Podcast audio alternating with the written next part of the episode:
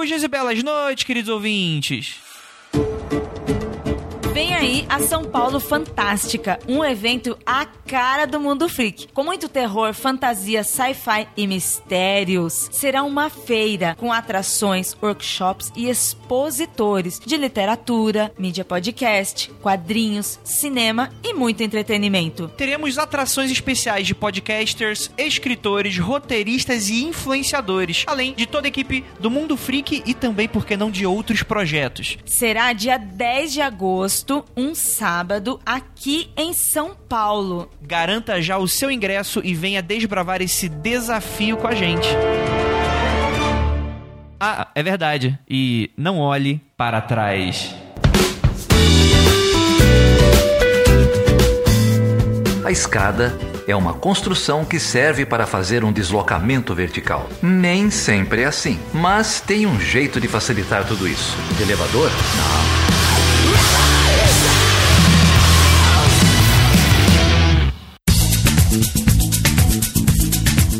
Seja bem-vindo e seja bem-vinda a mais uma edição do Chutando a Escada. O meu nome é Felipe Mendonça. E eu sou Geraldo Zaran. Ô Geraldo, a gente tem muitos novos ouvintes, cara. Então explica aí pro cara que tá chegando agora aqui, o que diabos é Chutando a Escada? Chutando a Escada é um podcast semanal de política internacional e divulgação científica na área de relações internacionais. Olha só, cara, você decorou isso aí? Opa, profissionalismo aqui, né? Muito bom, parabéns. E se você quiser saber o significado dessa expressão, que é uma expressão da economia política, entra lá no nosso site, a gente tem uma explicaçãozinha falando do Rajun Chang, o autor sul-coreano que rejuvenesceu esse termo, termo da economia política do século XIX. Ah, é verdade. Aliás, essa semana a gente recebeu alguns comentários, dois para ser mais preciso, dizendo oh, o que, que você acha do Rajun Chang, do livro Chutando a Escada. Bom, entra lá, a gente tem um, uma leve pincelada do que a gente pensa sobre a obra lá no nosso site. Na verdade, não, a gente só fala do termo mesmo, mas vai lá no site mesmo assim.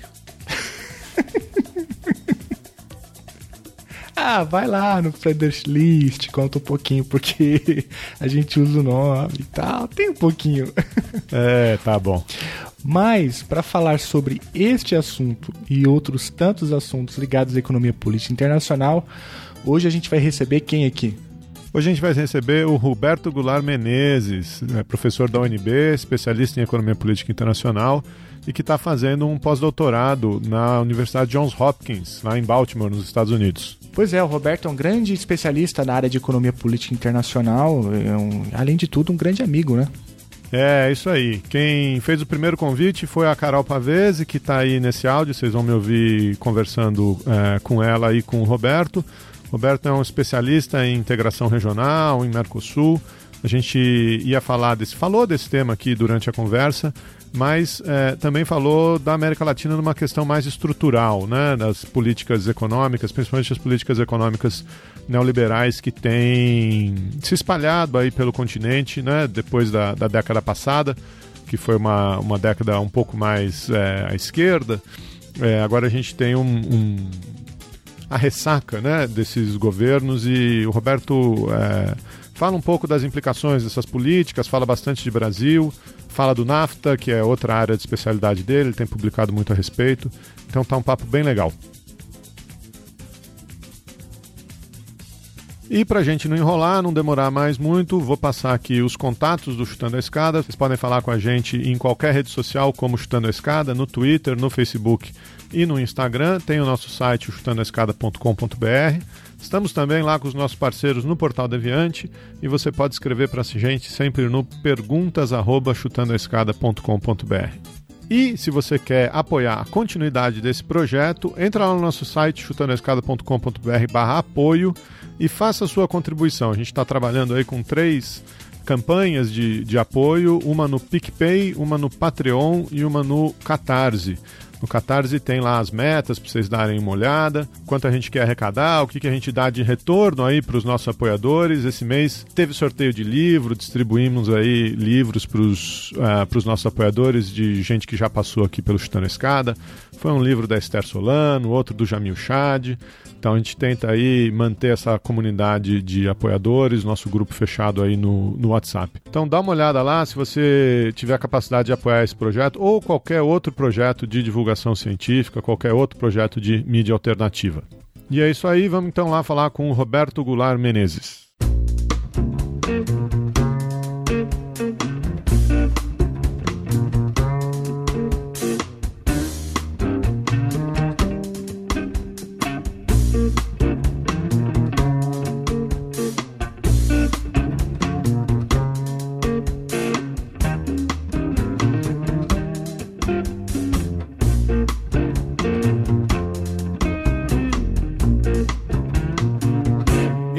Walk through the garden, you better watch your back. Well, I beg your pardon, walk a straight and narrow track. If you walk with Jesus, he'll save your soul. You gotta keep the devil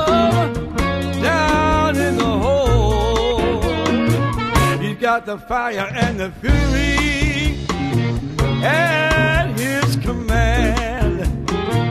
Well, you don't have to worry if you hold on to Jesus' hand.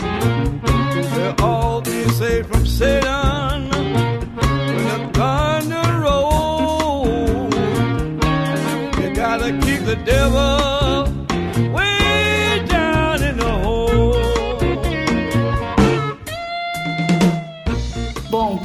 prazer estar aqui recebendo você, Roberto. É, além de te admirar muito profissionalmente, você é um grande amigo e tem tempo que a gente está querendo bater esse papo sobre integração nas Américas, falar um pouco sobre a América Latina e agora que você está aí nos Estados Unidos, você tem uns insights bacanas também sobre o que está rolando de NAFTA e essa guerra comercial aí do Trump e o impacto que isso tem na integração regional. Então esse vai ser um pouco o nosso tema do papo de hoje. Mas antes da gente começar, seria ótimo se você se apresentasse aí para a galera, favor. É, é, o meu nome é Roberto Goulart Menezes, eu sou professor do Instituto de Relações Internacionais da Universidade de Brasília e, do e no período de setembro de 2018 a agosto de 2019 eu estou como professor visitante barra prof- é, pesquisador visitante na John Hopkins University aqui em Baltimore, né, é, no centro ARIG é, de estudos globais. Então, e eu estou aqui é, nesse, é, participando é, de um grupo de trabalho, né, é, que tem entre outras frentes, é, eu compõe a sua agenda de pesquisa, é o tema sobre desigualdade global e desenvolvimento. E é nela que eu estou atuando. E na UNB você é do Instituto de Relações Internacionais, é isso? Qual que é a sua formação aí? Isso, eu a minha formação, eu sou minha graduação em Ciências Sociais na USP, o mestrado eu fiz na Unicamp, no Departamento de Ciência Política da Unicamp, e o doutorado eu fiz na USP, no Departamento de Ciência Política. Eu sou professor na UNB desde 2010. Na UNB eu fui coordenador né, do curso de graduação em Relações Internacionais de 2016 a 2018. É, também fui coordenador do Núcleo de Estudos do Mercosul, do Centro de Estudos Avançados da UNB, e, e depois, em 2014, criei, junto com outro colega, o Núcleo de Estudos Latino-Americano. E tenho me dedicado, né, entre outros temas, a, a estudar a integração regional, e com isso eh, me levou né, a participar de outros dois espaços né, de debate acerca da integração regional. Um que eh, eu ajudei a criar, que também chama é, REPRE, que é, que é Rede de Pesquisa de Política Externa e Regionalismo, com a professora Karina Mariano, o Haroldo Rama- Ramanzini e alguns outros colegas, quando criamos em 2014. E um outro grupo que está sediado na Colômbia, na Universidade Cooperativa da Colômbia, a UCC, que chama Gridali, que é o Grupo de Reflexão América Latina e Europa, né, para pensar os temas de integração. Esse segundo grupo, ele tem 150 pesquisadores de 30 países, né, e tem procurado relançar as bases, enfim, para se pensar academicamente, politicamente, enfim, a região, na, na região, na América Latina, pensando na América Latina, não uma região tão fechada, mas na América Latina com a Europa, enfim, os temas né, é, acerca da integração regional é, no período, sobretudo no período mais é, recente, é, pós-crise de 2008. Roberto, aqui é o Geraldo, prazer ter você aqui, cara. Obrigado por topar participar aqui desse bate-papo com a gente. E muito interessante ouvir você falar aí da sua trajetória e desses projetos é, recentes, né? A gente aqui já fez um, um bate-papo é, sobre a teoria marxista da dependência, mencionamos aqui um pouco a, a origem né, da teoria da dependência, o pensamento cepalino aqui é, o estruturalismo latino-americano aqui na América Latina. É, e acho que tem tudo a ver, né? Você está aí num centro que estuda desenvolvimento, desigualdade, desenvolvimento e essa sua trajetória estudando Mercosul, estudando integração regional. Então, você não quer dar um, dar um panorama aí pra gente sobre, sobre essa sua pesquisa, o que, que você tem feito aí na Johns Hopkins nesses últimos meses? Aqui, é, sim, na Johns Hopkins, é, então, é, no centro, né, que leva o nome agora é, Giovanni Arrighi, o Giovanni Arrighi ele faleceu em 2009 e ele era professor aqui no departamento de sociologia. Com a vinda do, do Giovanni Arrighi, é, a John Hopkins, o departamento de sociologia, se transformou num outro polo importante para a difusão o aprofundamento, o adensamento né, e do pensamento em torno da análise do sistema mundo e o desenvolvimento de novas categorias, novas abordagens. Né? E um dos temas que tem sido trabalhado aqui é exatamente essa relação entre a desigualdade global e o desenvolvimento. Né? É importante frisar que esse, essa expressão global, global Inequality ela é o título de um livro do Branco Milanovic, que foi lançado em 2016, e o Branco Milanovic, que tem trabalho que trabalha é uma das trabalha com o tema da desigualdade e é uma das, uma das figuras né, é, de é, referência internacional no, no tema da desigualdade, é, ali o Branco Milanovic, no início do seu livro, desse seu livro de 2016, como eu disse, intitulado Global Inequality, ele apresenta uma definição do que seria desigualdade global. Mas é porque o Branco Milanovic ele está centrado, a preocupação dele, na desigualdade de renda. E como ele trabalhava no Banco Mundial, é, ban ele tinha acesso então a um conjunto de dados que levou a ele desenvolver, tentar desenvolver uma metodologia para comparar não só a desigualdade entre os países, é dentro dos países, que é o que nós temos hoje nos estudos do Piketty, é, do, do, do Anthony Atkinson, é, que é pioneiro, né, do Kunitz nos Estados Unidos nos anos 50, em que você, é, seja numa corrente liberal, na corrente marxista, você consegue, é, através do índice de Gini de alguns outros, é, enfim, é, é, de algumas outras metodologias, você mostrar a desigualdade dentro dos países. Então, a desigualdade no Brasil, a desigualdade nos Estados Unidos. E o branco deu um passo adiante, é, tentando comparar as desigualdades entre os países. Né? Isso não, e não pelo poder de paridade de compra apenas, mas tentar desenvolvendo uma metodologia que está nesse livro que ele apresenta, que é, no, é um livro muito bom, tem cinco capítulos, que no capítulo 3, então ele fala desigualdade entre os países. E também ele mostra então a limitação que se tem para fazer estudos desse tipo e a dificuldade que é. Então acaba que outros espaços, esse como eu estou aqui, a John Hopkins, quando eles empregam a, a ideia de desigualdade global, global inequality, eles estão aplicando para além é, de pensar a desigualdade apenas, que é fundamental, importante, mas da, da questão da renda. Então aí você aí, aí entram outros trabalhos, né? É, do próprio Wallerstein tem um, um, livro organizado a partir da seção PIUS, né? PIUS é só para é, reforçar aqui para os ouvintes que PIUS é é, um, é uma seção que tem dentro da, da, da Associação de Sociologia Americana, né, da ASA, e que desde os anos 70 tem uma sessão dedicada ao pensamento né, é, do sistema mundo, né, é, do World System. Então, é, e que o Wallerstein é um dos que, que, criadores dessa sessão e que tem lá como um dos eixos a desigualdade. Então, nós temos é, alguns centros aqui nos Estados Unidos é, ou departamentos de sociologia, ou é, centros de estudos globais ou, ou similares, e que tem levado trabalhos, pesquisas adiante para pensar então a, a, desigualdade global. E quando pensa a desigualdade global e desenvolvimento, pensa-se também, a, entre outros, a temática do mundo do trabalho. Então, por exemplo, como que os trabalhadores, a luta dos trabalhadores, sobretudo no século XX, como que ela, essas lutas foram importantes para reduzir a desigualdade, né? as conquistas trabalhistas, as conquistas dos direitos sociais, né? que tem sido, é, desde os anos 80, solapada é, pela, pela, pela lógica, né, digamos, pela racionalidade neoliberal e que é tanto aqui nos Estados Unidos como na América Latina, na Europa e em outras partes do mundo, né, em graus diferentes, né, de resistência, de enfrentamento. É, e com isso é, é, uma das frentes de trabalho aqui do Centro Giovanni Arrighi, que é um centro que recebe pesquisadores de, de várias partes do mundo. É, nesse momento tem, estou eu aqui do Brasil, tem um sul-africano, recentemente tinha um chinês, é, tem turco, né? Enfim, e além disso, os estudantes de doutorado, né? Sob orientação, por exemplo, da professora Beverly Silver, que é, dire...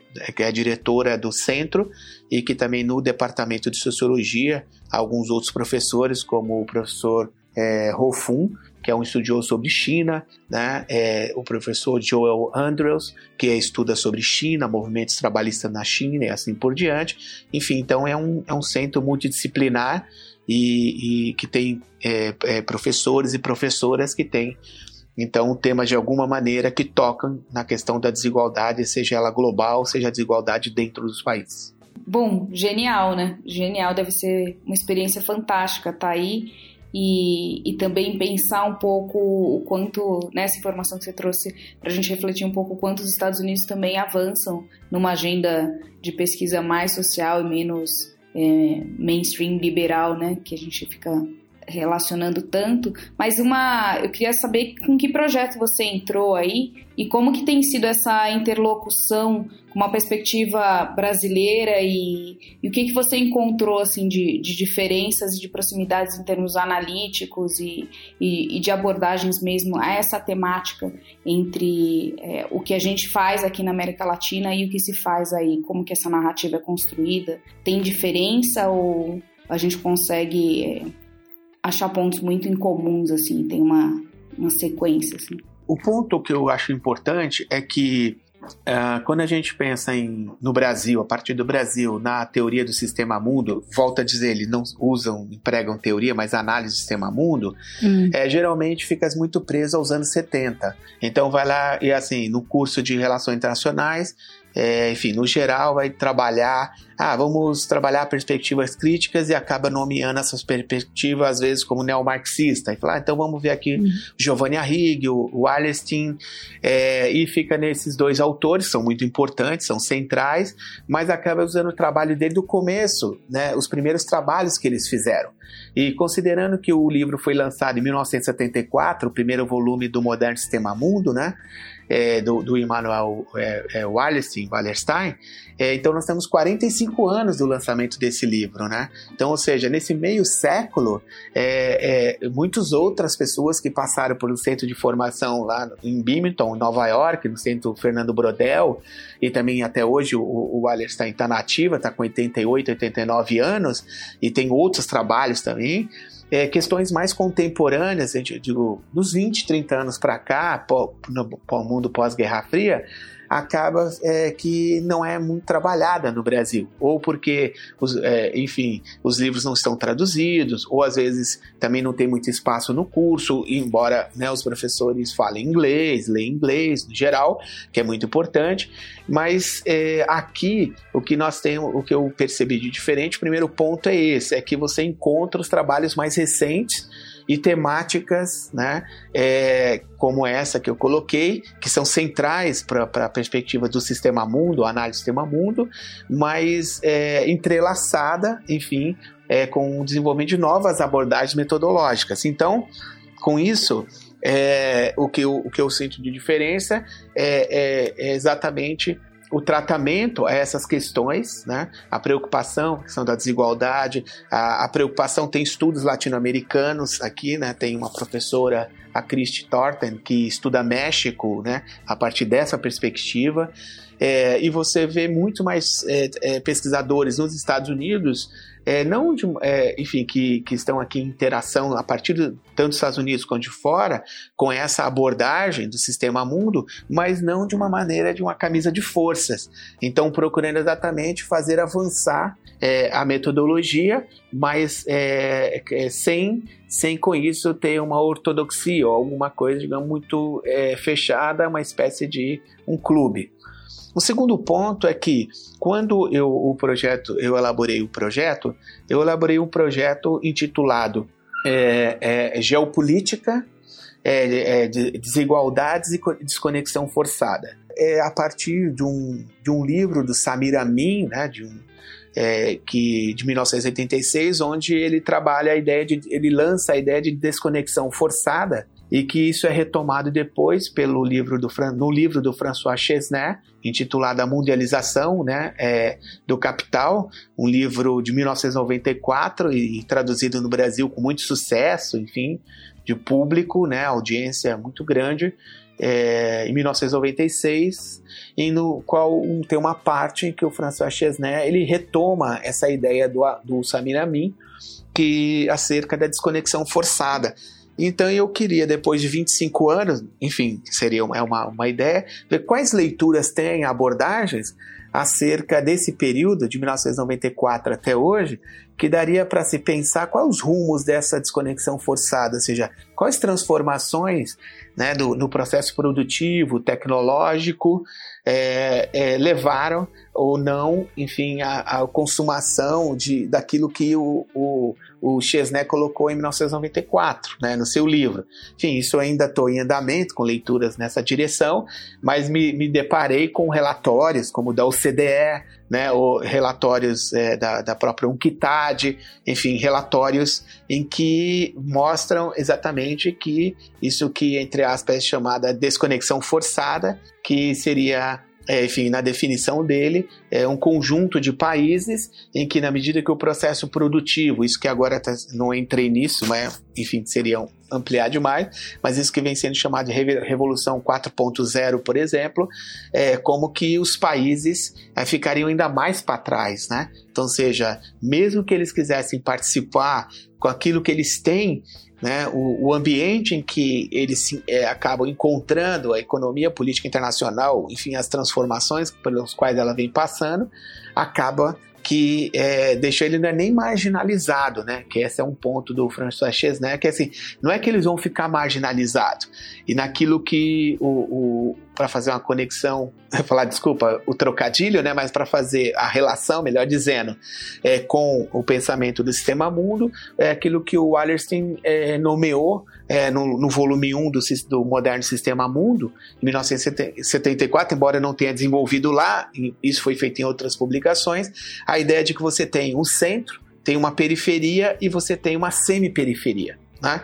Então, essa ideia da semiperiferia como uma noção é, geralmente ela acaba ficando é, reducionista, o pensar sem periferia, porque tende-se a pensar muito na dimensão econômica da semiperiferia. Então, você fala, ah, a semiperiferia tem empresas multinacionais, como que ela está na classificação do investimento externo direto? Então, pega quatro, cinco indicadores geralmente econômicos, são importantes, mas não suficiente para abarcar a natureza do que é um país semi-periférico, e na medida que a economia a política internacional vai se transformando, quer dizer, esses países é, é, claro, não seriam semi-periféricos, seriam já uma periferia, que o próprio Chesney chega a nomear de periferia, é, é, periferia solta, periferia excluída e assim por diante, mas que portanto, passam por um processo, enfim, nessa transformação dos últimos 25, 30 anos, que é, é, esses países estão para além da marginalização, eles estão mesmo por uma situação que é uma situação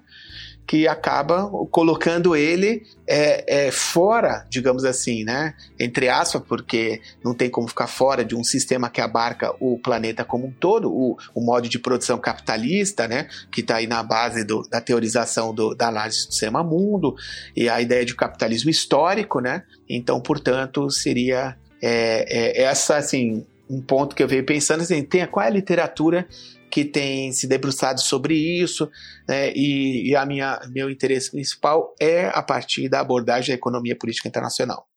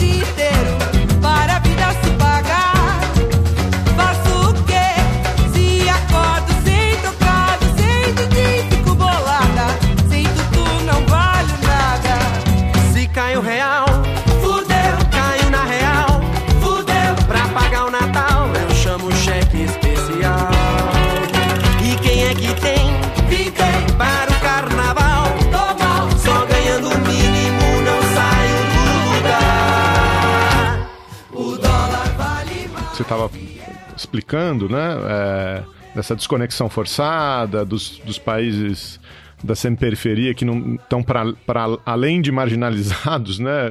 É, enfim, tô, fiquei muito curioso para para ver as conclusões que você vai chegar, o que, que você vai é, desenvolver, porque é um pouco o processo que a gente tem passado é, aqui na América Latina, né? Acho que de maneira desigual, dependendo do país.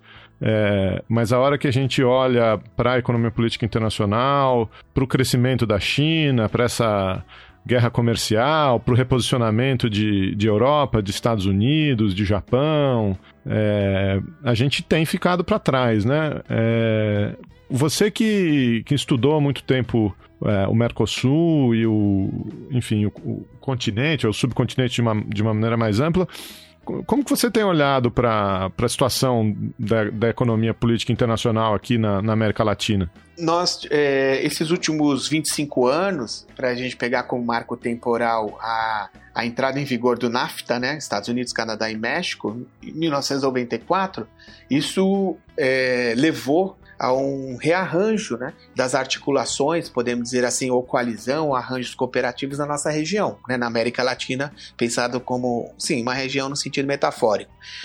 E, e, aí tem três pontos importantes. O primeiro é exatamente o comportamento da desigualdade na nossa região. E com isso, é, quando nós vamos, enfim, olhando para o comportamento da desigualdade, é, primeiro a desigualdade de renda, é claro que é sempre aquela que é mais realçada, é, e a possibilidade de superação dessa desigualdade ou de melhorar a posição, né, enfim, é, é, da, da, do, das, das, populações dos diversos países, ou seja, o seu bem-estar. Que uma das preocupações centrais da economia política nacional é melhorar, é olhar para o bem-estar né, das, da, enfim, para ver como que a, as diversas políticas adotadas por cada estado em conjunto é, visam é, melhorar o bem-estar. E o que, que nós temos na nossa é, na, na, América Latina? O primeiro é que a década de 80, que ficou conhecida como a década economicamente perdida na nossa região, ela teve como uma das principais causas o esgotamento de um modelo, entre aspas, chamado um modelo de pro, no programa, projeto de substituição de importação, na qual reposicionou por exemplo, países como o Brasil, o México, em partes a Argentina também, em partes o Chile, em parte a Colômbia. Então, o Brasil, entre 1950 e 1980, foi o país que, na média, é, é, é, percentualmente mais cresceu é, entre as economias capitalistas. Então, o Brasil ele teve um, uma diversificação do seu parque industrial entre 1950 e 1980, é, mas sabemos que isso é, sem que a renda fosse distribuída né, e sem que, portanto, tivesse uma melhoria na qualidade de vida das populações, né, é, das diversas regiões do Brasil, da população, enfim, nas diversas regiões. E aí no Brasil um segundo agravante é que a desigualdade regional ela se acentuou também. Então você tem o, Nord o Nordeste que acabou é, ficando de certa forma como um fornecedor de mão de obra para regiões mais dinâmicas da economia é, dentro do Brasil, naquilo que alguns autores chamam como um colonialismo interno, né, numa perspectiva mais crítica, e que é, tanto a região norte como o nordeste acabaram funcionando como fornecedoras de mão de obra.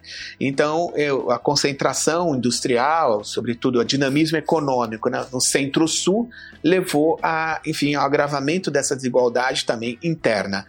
E com isso, na nossa região, é, nós tivemos eu, a crise seguida da década de 80, um segundo ponto foi a crise da dívida externa. Então, a dívida externa foi, sem dúvida nenhuma, é, aquilo que mobilizou os governos da nossa da região. O México, primeiro, declarou, declarou a moratória, depois o Brasil, uma sequência de países, quando as duas principais economias da região já não tinham mais fôlegos para levar adiante, enfim, lidar com o endividamento, é, esses países, então, passaram a, a, a uma situação de párea internacional. É importante é, recordarmos, né, é, Geraldo e Carol, que de 1986 até 1993 o Brasil ele ficou nesses sete anos fora do sistema financeiro internacional praticamente. O Brasil não, não, não pingava uma gota né, é, de dinheiro novo no Brasil. E nesse período, o Brasil teve seis, sete planos econômicos.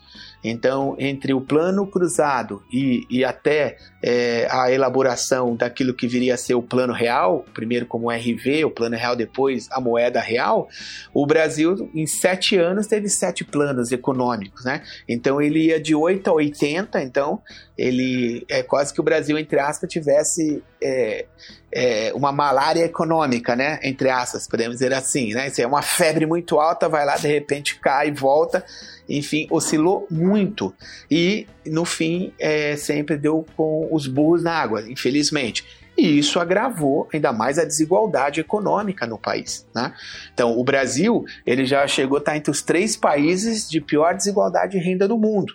Hoje está em nono, décimo país em pior desigualdade de renda. Inclusive no Brasil, nomear o Brasil como desigualdade de renda, é dizer que ele tem uma concentração de renda, é até uma coisa bonita, né? Porque o Brasil é um país de fato egoísta, né? Ele está para além de apenas dizer que ele concentra a renda, não, não explica muito. A professora Saskia Sassen, é, num livro publicado em 2013, é, chamado Expulsões, né, com tradução no Brasil também, pela Paz e Terra, é, é, é, mais uma agenda de pesquisa que ela lança e ela lança, o, ela lança no, é, enfim, apresenta a noção de, de, de, expulsão porque ela considera que usar o, o, conceito de desigualdade a partir das transformações no capitalismo dos anos 80, tanto nos países centrais como não centrais, é, mostra que um conjunto novo enfim, de elementos é, estão para além da desigualdade, tal como a conhecemos nos estudos e tal como nos debruçamos sobre ela. Então, uma lógica de expulsão, de expulsões, se estabeleceu também é, é, nesses países, né, tanto centrais como não centrais, e isso a gente identifica também no Brasil e na América Latina. E o segundo ponto importante, ainda é, na, na América Latina, a partir do Brasil, da sua importância, da economia e tudo mais, é que com a estabilização da economia, é, a partir dos anos, metade dos anos 90, nós sabemos que a estabilização da economia no Brasil, é, com o controle da inflação, ela levou é, rapidamente a uma redução da pobreza. Então, o painel ou melhor, o documento Panorama Social Latino-Americano, publicado anualmente pela CEPAL, que é uma importante, é, é, é, é enfim, um importante estudo, base de dados para se para ter um mapa, enfim, é, da nossa região, o que, que nós encontramos? Que é, de 1995 adiante, nós tivemos governos, né, em momentos diferentes na região, que eles procuraram, de certa forma, neutralizar certas políticas neoliberais. Eles não conseguiram derrotar essas políticas neoliberais, que são políticas de redução, como nós sabemos, de redução ou anulação de políticas públicas universais, é, seja ela na área de educação, na área de saúde, é, na área de de, de, assistência à infância, à adolescência, aos idosos, né? assim como a questão da previdência pública.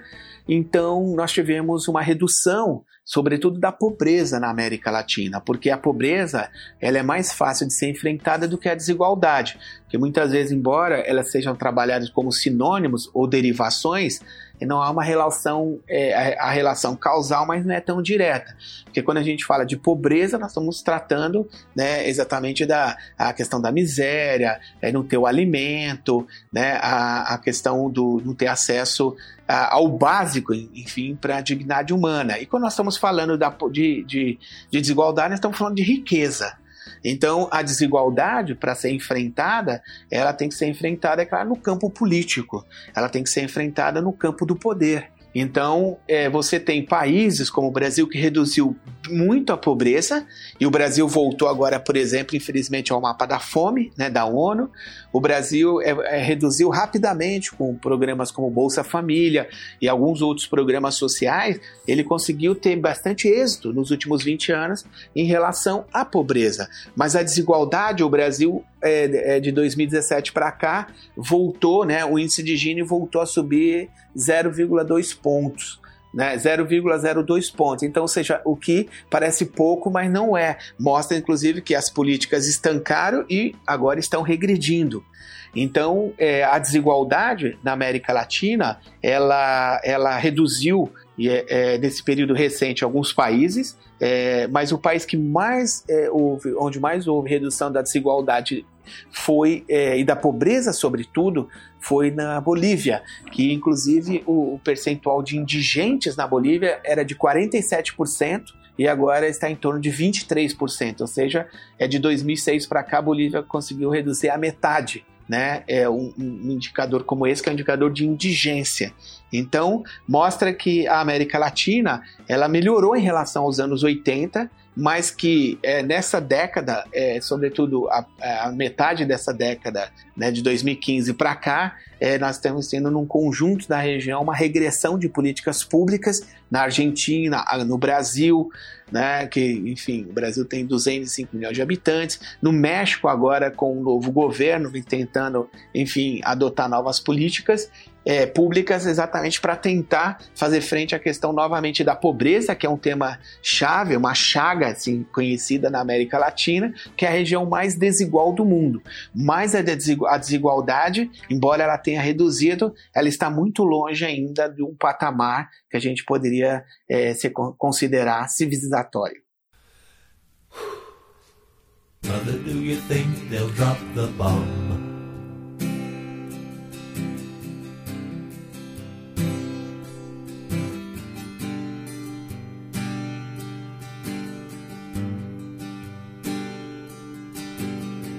Mother, do you think they'll like this song?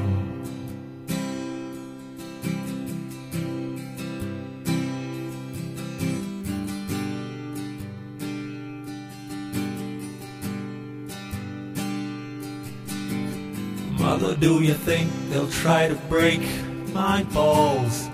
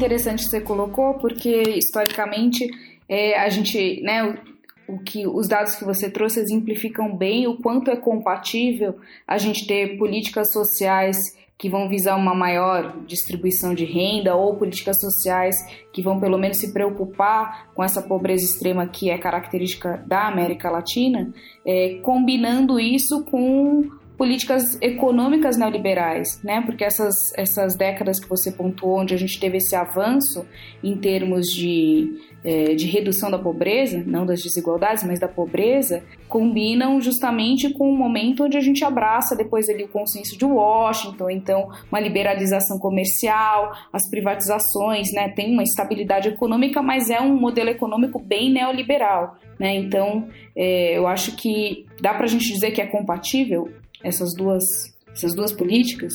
É, sim, é, Carol. E, inclusive, é, se nós pegarmos trabalhos como né, o do Wolfgang Streck, que é um sociólogo né, é, alemão, que para reforçar com o público, que teve um livro traduzido recentemente no Brasil chamado Tempo Comprado, que ele analisa as políticas nos países centrais, né? Que é a política do, do bem-estar social, do welfare state, é, de entre os anos de 45 até, o, até metade dos anos 70 e daí adiante. Então são dois momentos. Uma é importante que o, que o Wolf Strack chama atenção para que a, a, essas, a política do Estado de Bem-Estar Social entre 45 e os anos 70, é, que reduziu significativamente, como nós sabemos, é, é, a desigualdade nos em alguns países centrais, né? ele, ele apresenta como sendo um período excepcional e único do capitalismo. E, e, esse é um ponto importante na, na, reflex, na, na análise do Wolfstrack, ele, ele, ele, ele apresenta o seguinte, olha, é, muitos tentaram após os anos 80, com, com as políticas neoliberais, a partir das políticas neoliberais do Reagan nos Estados Unidos e da Thatcher na Inglaterra, que foram né, a política, é, enfim, essa coalizão anglo-saxã, que depois levou isso para os organismos multilaterais, como você bem lembrou, Carol, do Consenso de Washington, por exemplo, FMI, Banco Mundial e o próprio governo americano, né? Então, é, esse ponto, ele diz, esse é um período que é um período ex excepcional, um período que é de exceção no capitalismo e não uma regra. E ele, e ele questiona aquele, os trabalhos, enfim, autores, até governos que é, é, procuram mostrar que, na verdade, é possível retomar o fio da meada lá do metade dos anos 80 adiante. E ele fala: não, é que ali o capital dele acabou cedendo né, por conta é, do consenso formado após a Segunda Guerra Mundial e que para usar o termo aí do, da análise tema mundo, acabou também chegando à semi-periferia em alguns pontos até a periferia, né?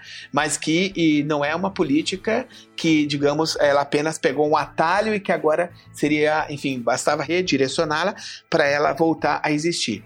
Um segundo ponto que você coloca bem é uma contradição que o, o, os autores neoliberais é, é, a partir, é, por exemplo, da abordagem da nova economia institucional, da NEI, que é exatamente a ideia de reconhecer o Estado como um ator. Então, é, um ponto é: quem é que vai assegurar direito de propriedade? Quem é que vai assegurar patentes? Por exemplo, no Brasil. Ah, vai ser o judiciário, são as leis. Então, quem é que esse judiciário, quem é que paga por esse judiciário? É o poder público. Né? É o dinheiro público, são os cofres públicos. E o Brasil tem um dos judiciários mais caros do mundo. Tanto pelo volume de ações, quanto pelo, pelo custo que representa né, essa máquina como um todo. E tem uma ineficiência muito grande. Então, o, esse pensamento, o pensamento neoliberal, nós podemos, é, na literatura, né, lembra, é, é, enfim, classificá-lo de dois, dois momentos. as chamadas reformas neoliberais de primeira geração, que se elas estavam mais centradas é, numa reforma mais geral do Estado, no sentido de tentar levar adiante, entre aspas, a ideia de Estado mínimo, então aí as privatizações das empresas, no caso do Brasil, siderúrgica, de estradas, que são concessões, enfim, barra privatização, e num segundo momento nós passamos a ter as chamadas reformas neoliberais de segunda geração, e que aí, como você bem pontuou, Carol, é, vai, vai, por exemplo, avançar sobre a Previdência previdência social, que no caso brasileiro é uma previdência pública e ela nós temos duas previdências no Brasil, uma é uma previdência dos servidores públicos, né, nos estados e municípios e no governo federal e no executivo, né? E temos a previdência é, dos trabalhadores da iniciativa privada. E, e, ao lado e ao lado disso nós temos um capítulo que juntamente com isso um capítulo é, social importante, o capítulo 4 da, da Constituição de 1988, em que estabeleceu é, um salário mínimo para aposentar, um salário mínimo como um, um, a, a referência, ou seja, o mínimo que algum que aposentado pode receber. É bom lembrar que antes de 1988 não existia o Sistema Único de Saúde, e para ser atendido no hospital público tinha que ter carteira assinada, carteira de trabalho assinada, que hoje está rareando pelo fim da CLT praticamente no Brasil, mas essa carteira assinada, e eh, foi criada a aposentadoria rural, que de um salário mínimo, né, enfim, lá é tanto para o trabalhador rural quanto para a trabalhadora rural. E com o benefício de prestação continuada, o BPC, para aquelas pessoas que são consideradas, entre aspas, né, incapacitadas, aí, é, ou seja, elas não têm como exercer nenhuma atividade remunerada, né, ela pode ter nascido com, com alguma, é, ser portador de alguma necessidade especial, enfim, tem um conjunto aí, uma legislação, a, a, a, lei, a lei, orgânica de assistência social brasileira, e que, é, é, portanto, é o nosso welfare state, digamos assim, nosso estado de bem-estar social que vinha sendo construído a partir de 88. E você um terceiro ponto aqui, é, as reformas neoliberais de segunda geração, elas vão exatamente é nisso. Ou seja, o Brasil tem um sistema universitário é, público muito importante bem articulado, tem um sistema nacional de pós-graduação, tem a, as fundações de amparo à pesquisa nos estados que funcionam de maneiras diferentes, é, enfim, de, com, com, enfim, com capacidades de efetividade bem diferentes né? Se comparar, se tivermos a, tendo a FAPESP né, no estado de São Paulo como referência, tem o CNPq, tem a CAPES e você tem um, um sistema privado também. Né? E algumas delas que fazem pesquisa, assim, também tem, são centros importantes. E você tem no Brasil a escola pública, assegurada, né? Uma educação hoje assegurada de 12 anos de escolaridade, que é conquistada no começo dos anos 80 e os primeiros é, era quatro anos de escolaridade, depois oito anos, e depois passaram a ser. O ensino médio passou a ser obrigatório no Brasil, não era até metade do, dessa década, né, quando ele tornou-se obrigatório. E o que nós estamos vendo hoje é exatamente isso é, qual é o argumento da austeridade? Para além do ajuste fiscal que o Brasil que, que o discurso né, da austeridade que vem já em partes do governo é, Dilma com, com a entrada de Joaquim Levy que se aprofunda com o governo Temer com a emenda no, constitucional 95 que limitou né, os gastos públicos em 20 anos, ou seja, o aumento do gasto público, ou seja, só pode o orçamento crescer em relação à inflação do ano anterior ou seja, quem vai nascer não vai ter, daqui a pouco não vai ter escola, não vai ter creche, enfim, vai, vai parar o Estado, como o próprio presidente da Câmara, o Rodrigo Maia, já disse: ou muda ou o Estado brasileiro para em dois anos. Sendo que essa lei, é uma, além dessa emenda constitucional foi aprovada em 2016, ela vigora até 2036. Ou seja, e no seu quarto ano de funcionamento, que é o ano que vem, já pararia o Estado brasileiro. Para ver como foi bem pensada a lei. Né? a emenda constitucional. E por último, é, a questão que você colocou é, é, é fundamental é pensar o seguinte: você, é, o Henrique Meirelles, que hoje é o secretário de Fazenda do Estado de São Paulo, que foi ministro da Fazenda, agora é ministro, o nome mudou para ministro da Economia com o Paulo Guedes, no governo Tem, é, desculpa, Bolsonaro, é exatamente a ideia do seguinte: nós temos que ter um, uma constituição nós temos que ter as políticas públicas que caibam no orçamento. Tá? Então, é, o Bolsonaro tem uma política que é desonerar a empresa, né? aquele o ponto anterior que o Geraldo colocou, que é exatamente você vai ter governo, os governos é, é, eles vão desonerar né, é, os ricos, os mais ricos, né, em relação aos impostos que ele paga, a carga tributária, através de mecanismos como a elisão fiscal, que a elisão fiscal não é um crime, porque a evasão fiscal sim, mas a elisão fiscal não é um crime, como nós sabemos, porque é, são brechas na legislação que os mais ricos, sobretudo, não só mais os mais ricos, conseguem fazer uso para conseguir pagar menos imposto ou até nenhum imposto. Né? Então a questão, o dilema é política de austeridade levando a ideia de um Estado que vai arrecadar menos e por isso você vai é, ter menos políticas públicas. E também direcionando a ideia, como nós estamos vendo, é, o, o, o, o presidente do Supremo, o Dias Toffoli, numa entrevista ao jornal Valor Econômico recentemente, é, afirmou que o brasileiro é muito Estado dependência. Né? Assim, é, ecoando, por exemplo, um outro ministro do Supremo, que é o Luiz Barroso, que disse que o brasileiro é viciado em Estado. Né? Ou seja, que eles dependem muito do Estado, que o brasileiro deveria ser mais autônomo em relação ao Estado, ou seja, ele deveria, o Estado brasileiro, é claro, aí entre linhas, a ideia tem que ser mais liberal, ou seja, cada um por si. O Estado dando alguns parâmetros, mas sendo cada um por si. E, e por último, né? Estou me alongando nesse, nesse ponto, porque, enfim, peço desculpa, mas porque a questão é central, ou seja, você ter a redução da desigualdade. É, você precisa ter uma reforma tributária. Aí você vai mexer na questão do poder. Ou seja, os representantes da plutocracia brasileira que estão na Câmara né, e no Senado. aí inclusive na própria imprensa, né? Um segundo ponto é que você teria que também ter uma reforma agrária no país. Isso mexe com a propriedade. É, um outro ponto é exatamente você rever carreiras de Estado, né? que também mexe com é, interesses muito bem estruturados. E um outro, o quarto ponto é abrir a caixa preta do orçamento do Estado. Então, o que na, o, e aí e o Brasil, um quinto que é fundamental é a questão do rentismo. Então, ou seja, a relação que nós temos hoje dos bancos com o Banco Central e com a própria política monetária e econômica que tem sido levada a cabo no país, que já nos coloca numa, aí numa dívida é, interna é, de mais de 4 trilhões né, é, de reais, ou seja, em torno de quase 70% do PIB do país. Então, é, para mexer na desigualdade, é, no primeiro ponto que eu mencionei, tem a ver com exatamente com, com essa questão de que como você vai ter políticas públicas robustas que vão reduzir a desigualdade se ao mesmo tempo é, toda a imprensa, a imprensa nacional, é, enfim, de alcance nacional, o mainstream e aí o próprio governo tem uma agenda que diz não, nós temos que desonerar e, portanto, é, arrecadar, vai levar a menor, menos arrecadação, é desregulamentação né, do mercado de trabalho e outros, e com isso vai se chocar é, exatamente com essa possibilidade que nós teríamos de ter pelo menos vou colocar assim entre aspas, né? Espero que, que o ouvinte compreenda, que é exatamente uma desigualdade em patamar civilizatório. É, eu acho muito interessante isso que você falou, né, Roberto? O, o cara que é o chefe do poder, é, que recebe a mais que o teto constitucional, tem auxílio moradia, auxílio terno, auxílio isso, auxílio aquilo, diz que o brasileiro é, é viciado no Estado, né?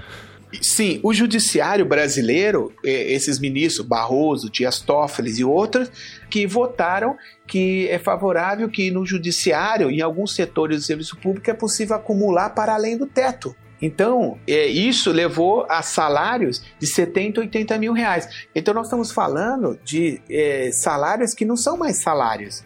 Então, um, ju um juiz que recebe 100 mil reais, ele virou sócio do Estado. Seja o Estado da Federação ou o Estado Nacional. Né? É, uma, uma diária do Barroso, o Barroso é um dos ministros que mais viajam para os Estados Unidos e hoje é considerado a voz do judiciário brasileiro que é mais ouvida, sobretudo nos Estados Unidos. Então, aqui está na, na semana de Harvard, aí depois está na semana em Boston, está semana em Washington, aí está num think tank não sei aonde. Uma diária desse juiz é maior do que uma bolsa de doutorado do mês. Então, quando esse juiz diz, olha, uma bolsa de doutorado do CNPq são R$ 2.200 ou da CAPES, uma diária desse juiz é maior do que a bolsa do estudante que está dedicando por quatro anos, nem todos nós, tem todos eles, com afinco, o seu tempo, a sua saúde, a sua juventude, né, o melhor de si para fazer um trabalho de doutorado no Brasil. E esse juiz, ele diz que o Estado é dependente que o cidadão é Estado dependente. Porque aquilo que o professor Lúcio Kovarik né, chamava de subcidadania. Então, o cidadão é o privado, o subcidadão é o público. Né? Então, o que, que sobra para o cidadão? O cidadão vai ter o plano. O cidadão pode pagar 400 mil reais no Einstein. Né? No, ele não tem plano de saúde. Né, um cidadão. O cidadão, ele, ele tem, mora em condomínio, tem suas próprias seguranças, muitas vezes. Ele pode comprar no mercado uma série de serviços por causa, né, que, é, enfim, a sua classe social permite. E o subcidadão, ele fica com os demais. Então, o subcidadão é o que nós vemos nesses programas né, é, é, repetitivos na televisão brasileira, muitas vezes mostrando a qualidade de transporte público, que não tem nenhuma. Por exemplo, em Brasília, onde eu moro, em Brasília, nós temos um sistema de transporte que a capital era para ser modelo, mas está colocado como um dos piores do país. Né? Então, é, você tem uma passagem de ônibus cara, o cidadão perde muito tempo, o trabalhador, o estudante em geral, perde muito tempo para ir ao trabalho, se deslocar, e ele está perdendo aquilo que é mais precioso da sua vida, que é tempo. Né? Que é o tempo para ele, que é o tempo que é fundamental para ele usufruir da vida. Então esse, esses ministros, é, ministros como esse que é, é Dias Toffoli, né, que é o presidente da corte, que tem que julgar né, um conjunto de ações que e tem julgado que pode levar, por exemplo, ao Brasil a ser um país com menos desigualdades, para não dizer que o Brasil, ou seja, é, tornar ele, pelo menos apontar na direção de um país que tem a justiça social de fato, é, o que nós vemos é, é, é, esse tipo de declaração, que, são, que é declaração como é, a do Barroso, né, que é professor da UERJ, e a UERJ é uma universidade que está em crise, infelizmente. É, tem, os governos têm dado as costas para a UERJ, o governo do estado do Rio de Janeiro, e, e ele diz: não, a universidade não pode depender apenas é, do dinheiro público, a universidade tem que arrumar outras fontes de financiamento. Então, esses ministros, a parte dele, pelo menos esses dois que se pronunciaram, são ministros que é, é, são os mesmos ministros que estão numa batalha para conseguir fazer uma licitação de 1 milhão e 200 mil reais para comprar lagostas, vinho com, com classificação pre, três, mínimo três prêmios internacionais, ou seja, um ministro que recebe auxílio alimentação, automóvel, celular pago pelo contribuinte, moradia pago pelo contribuinte, é, deslocamento pago pelo contribuinte, diárias pago pelo contribuinte, ou seja, um ministro que recebe 39 mil reais bruto, que é o teto, digamos que seja 30 mil reais líquido, esse ministro, quanto ele gasta desses 30 mil reais do bolso dele, né? Então, se comparados com ministros como da Suécia, que vão trabalhar de bicicleta, alguns deles, é, é, nós vemos então que nós não somos nem semi-periferia, como falamos isso, nós somos um país de quarto mundo, né? Uma outra subdivisão aí da periferia, comparada a países, né, mesmo os Estados Unidos, a Suécia, a Alemanha, né, onde alguns deles, inclusive, fizeram doutorados. Então, mostra que é, o Brasil ele é muito bom para os ricos, né? É, usando uma expressão recente, ele é tchutchuca com os ricos, né?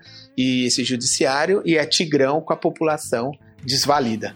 E a população que também vê todas essas coisas, porque tudo isso que o Roberto colocou é de conhecimento público, né?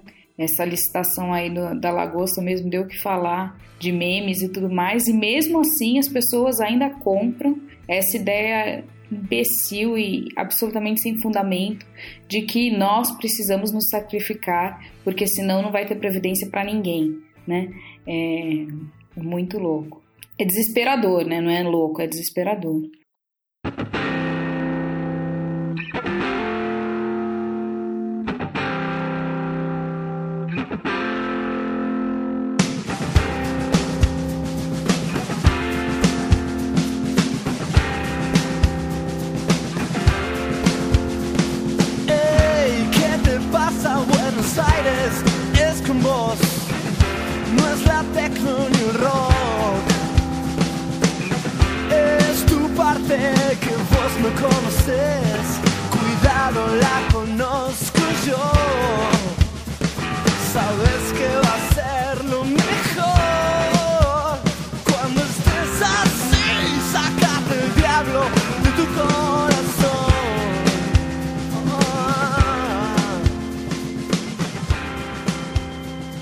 Pensar um pouquinho aqui o, o nosso contexto regional e os nossos vizinhos, é, você estava falando da crise é, brasileira, né, da, desse desemprego constante, voltou a crescer agora é, no começo do ano.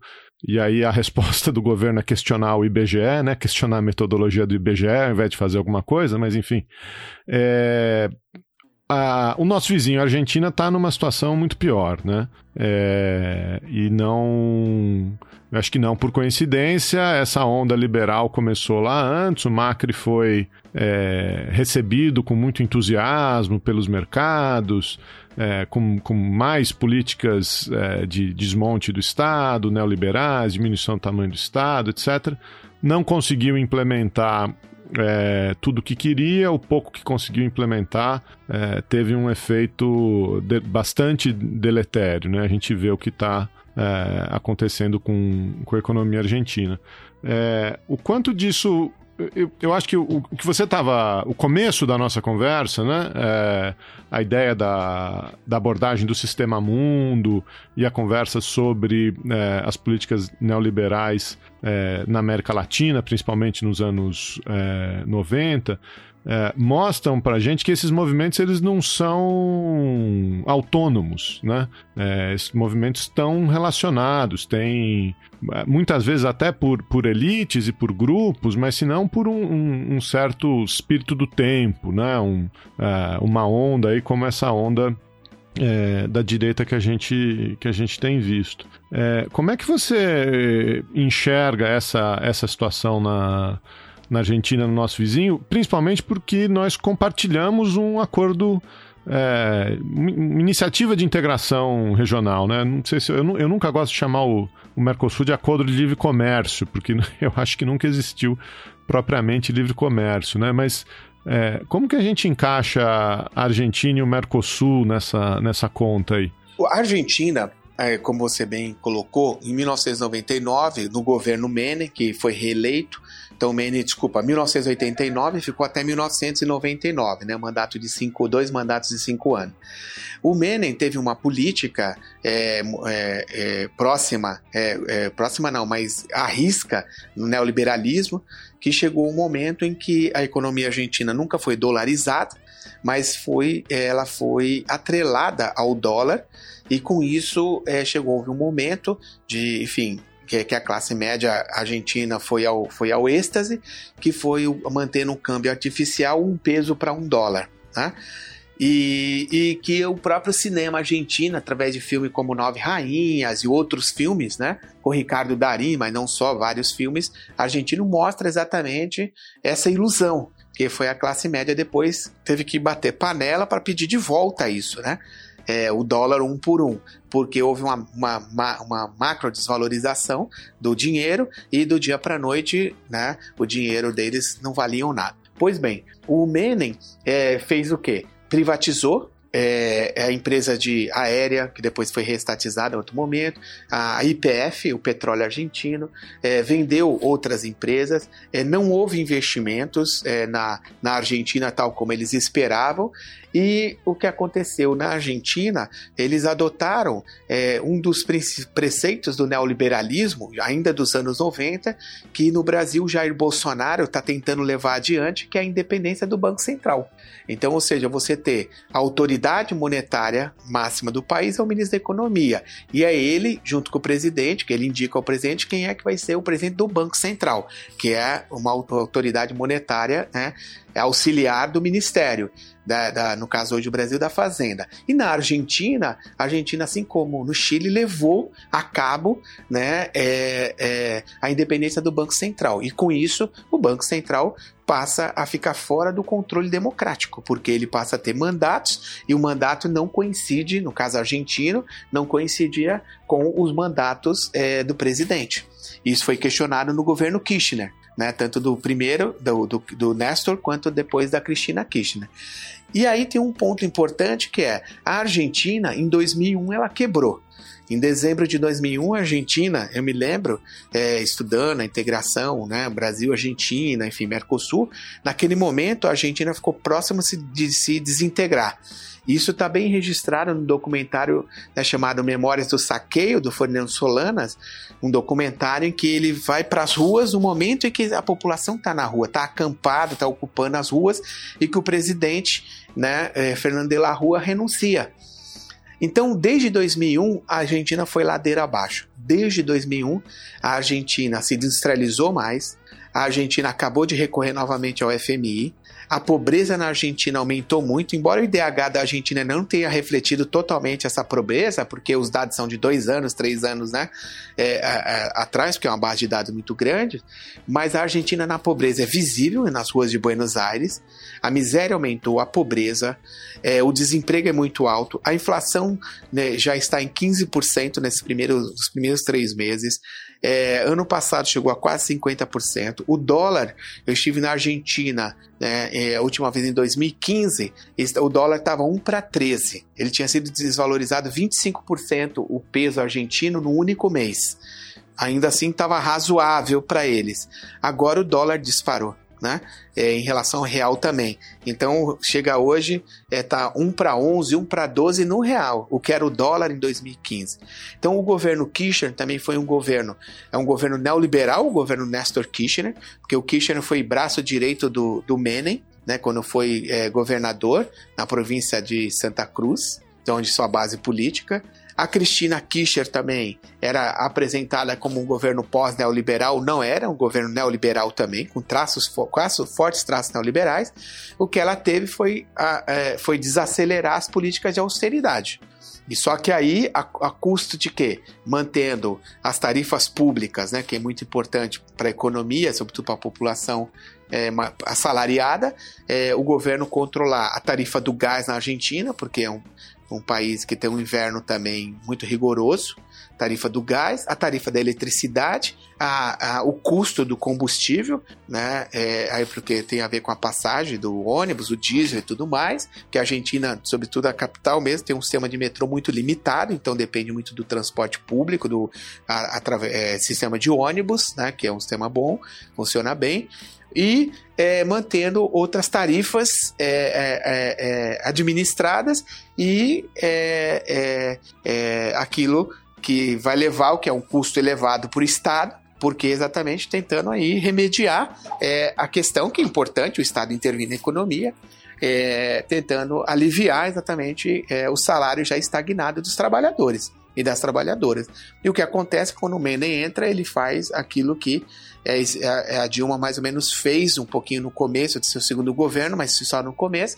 Ele levou só alguns pontos adiante, que é um tarifaço, foi exatamente é, é, é, descomprimir as tarifas públicas, levar o preço lá em cima e o poder de compra do salário caiu bastante. E fora a isso, o desinvestimento na economia argentina, é, enfim, a isso só foi acelerando e a Argentina só vem, infelizmente, piorando os indicadores econômicos. E aí você colocou um ponto fundamental, também gerado um outro ponto, que é o nosso é, Argentina é, é o nosso um dos nossos principais parceiros comerciais do ponto de vista individual é, em termos de respeito de compra, né? Parceiro nesse sentido, a compra. Porque o Brasil, é, os produtos brasileiros no geral, não tem muito competitividade fora da América do Sul. A América do Sul é uma questão de sobrevivência para o Brasil, não é uma questão ideológica, como esse governo atual tenta colocar. É, é, a ideia de que ah, vai ter o Mercosul des, desidol, despolitizado, desidolizar o Mercosul. Quer saber o seguinte: vai vender carro feito no Brasil para quem? Para os argentinos. Né? Só que os argentinos estão sem dinheiro para comprar carro. Nesse momento diminuiu muito. E os chineses estão chegando. Os chineses já estão entre os três principais produtores de carro do mundo. E estão chegando com carro elétrico. Então, é, entre outros, é, entre outros produtos importantes. Então, com alto valor agregado. Então, a Argentina é, não interessa ao Brasil uma Argentina em crise.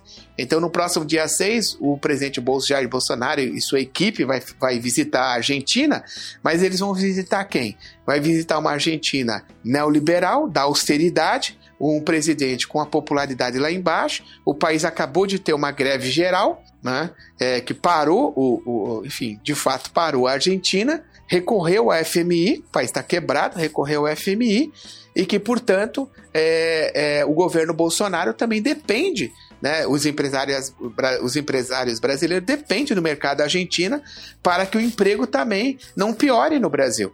Então, esse, essa Argentina, ela foi desprezada pelo governo Bolsonaro, está no seu quinto mês, é a primeira vez que ele vai à Argentina, recebeu o Macri aqui é, de, de, na sua posse, né, é, em 1 de janeiro, mas é, nós vamos, nós, é, é, não custa lembrar a declaração é, é, desastrosa do Paulo Guedes na noite que o Bolsonaro foi é, eleito né, no Brasil no segundo turno, quando uma correspondente é, argentina pergunta como vai ser a relação Brasil-Argentina e o Mercosul.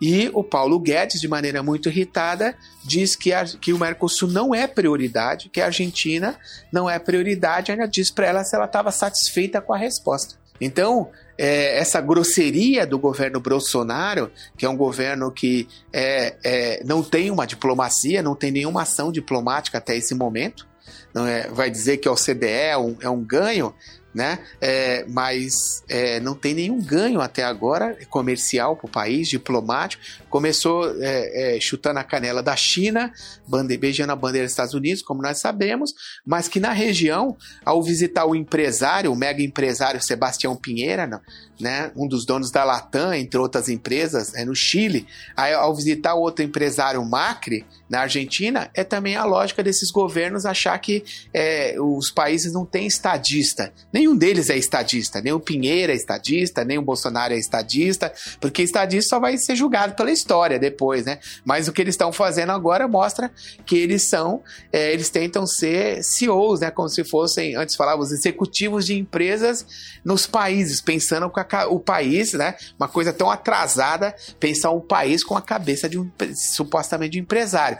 O Bolsonaro não é empresário, mas ele fez dos seus mandatos, né, um meio de empresarial, né? Nós sabemos que o Bolsonaro não apresenta projetos, não apresentou nada, mas ele faz um meio de a partir dali ser uma fonte de renda e hoje ser proprietário é, de não sei quantos imóveis, ter renda, né, declarar sua renda, ABC e assim por diante, tudo, né, não digo de maneira ilegal, porque não está comprovada, mas usar o mandato para, né, através, ter mecanismos para é, se, se enriquecer com a política. Então, o Bolsonaro não é um empresário, mas esse, o seu, o, tanto o, o Pinheira no Chile quanto a Argentina, que ele tem como mo, modelo mais o Chile do que a Argentina, mas é, certamente ele vai ser, ele terá é, deve fazer declarações desastrosas na Argentina né, desastrosas e, e, o que ele está indo lá é, é, basicamente para rebaixar o Mercosul, né? Ou seja, tirar de, uma, de, um, de um mercado comum, é, ele está de mudar, tentar modificar a tarifa externa comum e ser apenas o livre comércio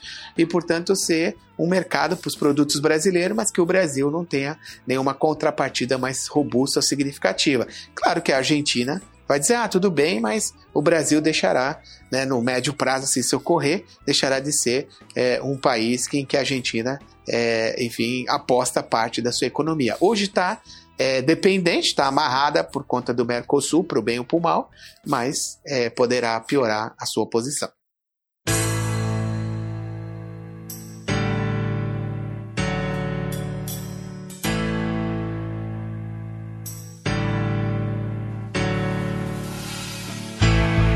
Ya se hizo noche, sé que te va a hacer.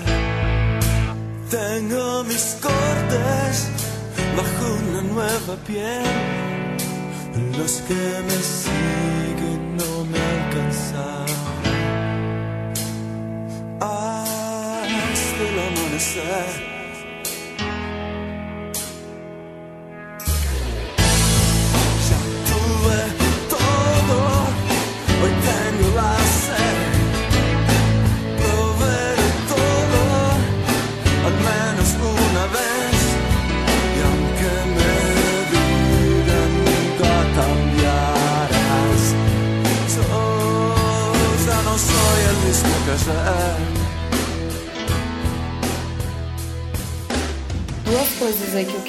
Reagir à sua fala que achei que são, são bem importantes. A primeira é, mais uma vez, o que a gente vê é uma grande contradição, né? Esse é um governo de contradições.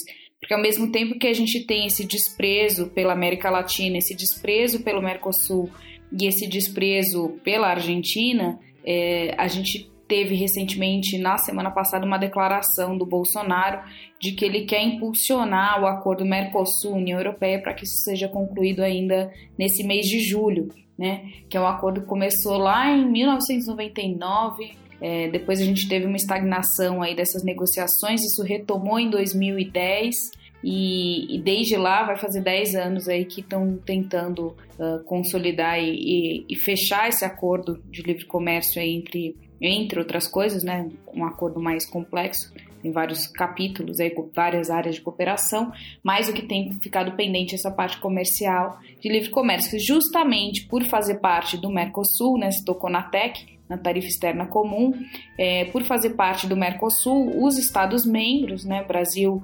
Argentina, Uruguai e Paraguai, a Venezuela aí suspensa, né, depois a gente pode até tentar tocar nela rapidamente, mas esses países eles não podem negociar com outros estados um acordo de redução tarifária. Né? Então, por isso tem essa tarifa externa comum, tem que ser negociada em bloco. Então, a gente está amarrado também nessa possibilidade, inclusive, de concluir acordos não só com a União Europeia, mas com outros, até com os Estados Unidos, eventualmente, é, que tenha alguma questão tarifária sem ser vinculado ao bloco. Então, a gente tem, enquanto o Mercosul tiver essa configuração, a gente está preso a essa negociação via Mercosul. Então a gente depende do Mercosul, inclusive para comercializar com outros mercados, né? É, então essa, essa importância ela é também indireta. Tem implicações, essa relação tem implicações para a inserção do Brasil no comércio internacional como um todo.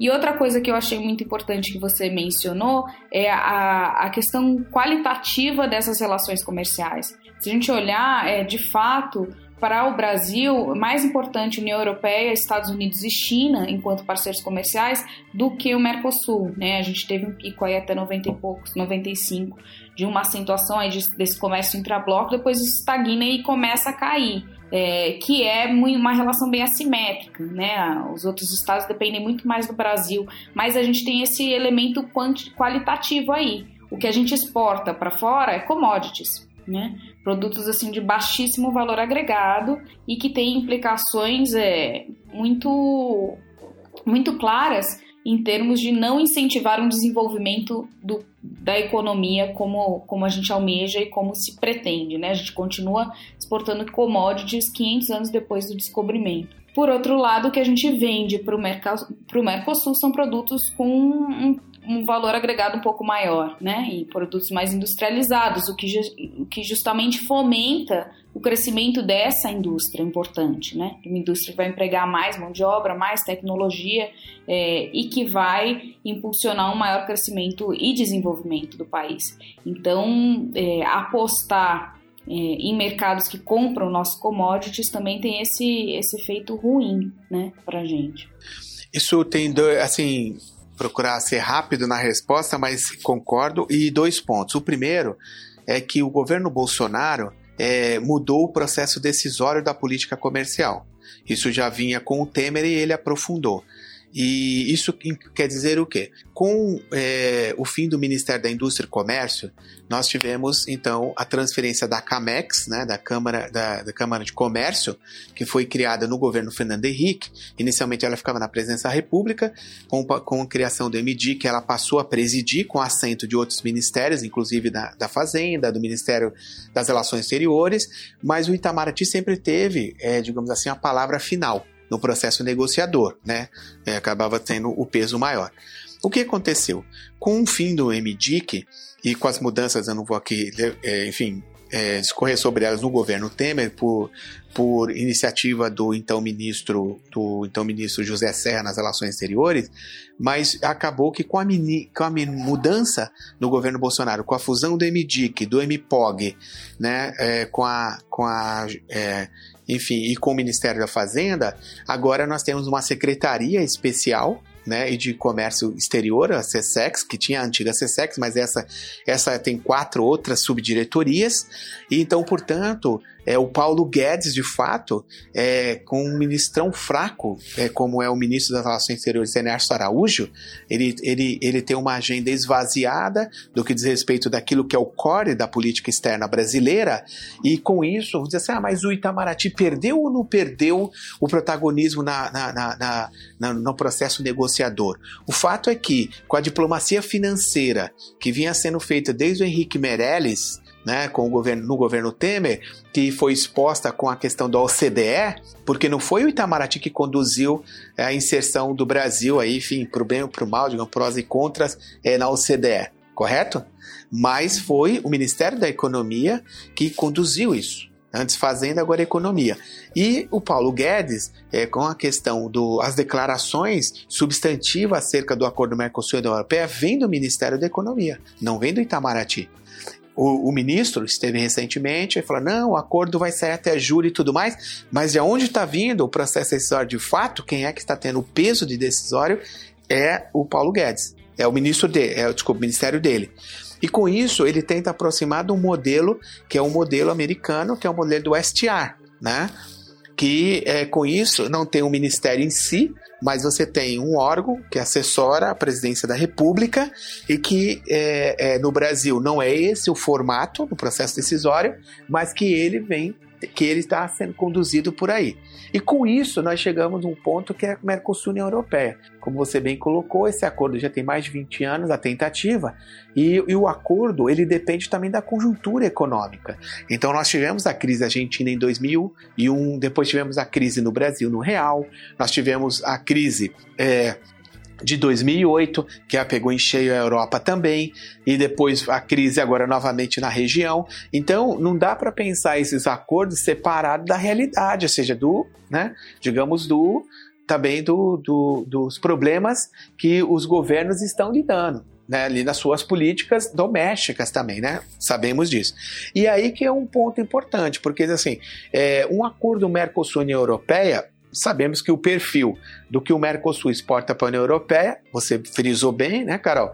É um, é, sobretudo, agrário exportador. E de lá para cá, ao contrário, é serviços, né? É patentes, em outros serviços bancários e tudo mais, e também de, de produtos de alto valor agregado. Então a, a questão é: o, o, que, o que conseguiu destravar um pouco é que o setor do agronegócio no Brasil topou. Né? Já no final do governo Dilma, é, é, ali do segundo governo, é, do primeiro para o segundo, desculpa, o governo Dilma, o setor do agronegócio deu um sinal verde dizendo: olha, nós topamos uma negociação com a União Europeia porque o Brasil tinha ganho o contencioso do açúcar contra os Estados Unidos, do algodão, depois do açúcar na União Europeia, outros contenciosos, ó, dali não vai destravar. Mas aí tem um ponto importante que você mencionou, que é a negociação em conjunto.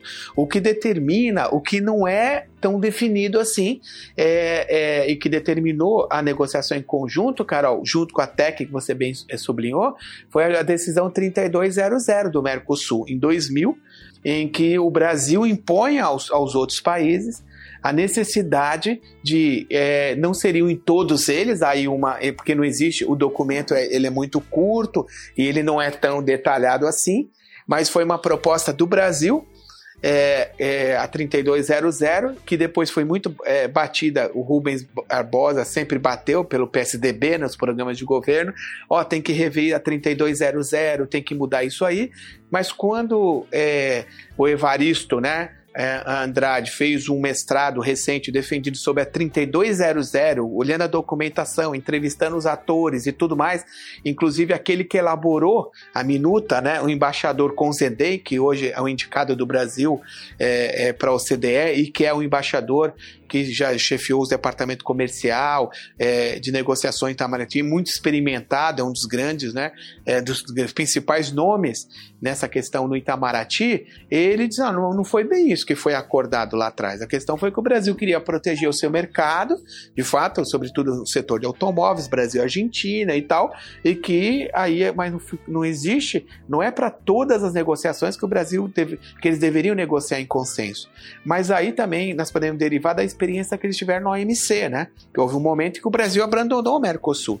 Né? Aí, se a gente fosse lembrar, o Brasil lançou um candidato para o OMC, depois o Uruguai lançou outro candidato, nenhum dos dois retirou seu candidato, aí o Mercosul apareceu dividido. Depois, em 2008, o Celso Amorim é, é, abandonou a Índia, abandonou o Mercosul, o Brasil, ele chefiando as negociações e bandeou para o lado dos Estados Unidos.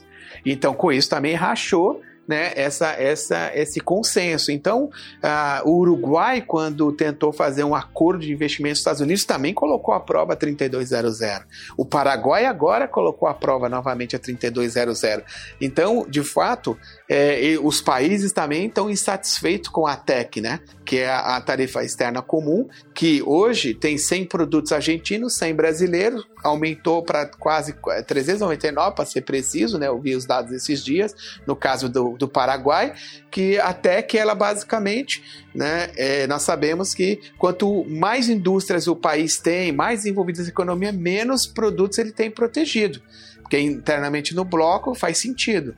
Agora, o problema é que com a desindustrialização, a internacionalização das economias, a tarifa externa comum também ela protege quem hoje? Né? Então, o Brasil, é, a China já vem usando o Paraguai para, embora o Paraguai não tenha relações diplomáticas com a China, mas o Brasil, a China vem usando o mercado paraguaio e agora começa a usar o argentino para trazer produtos para o Brasil. Triangulação. Então isso também preocupa o Brasil. Então é, é um momento que pode sim rever a TEC, a tarifa externa comum.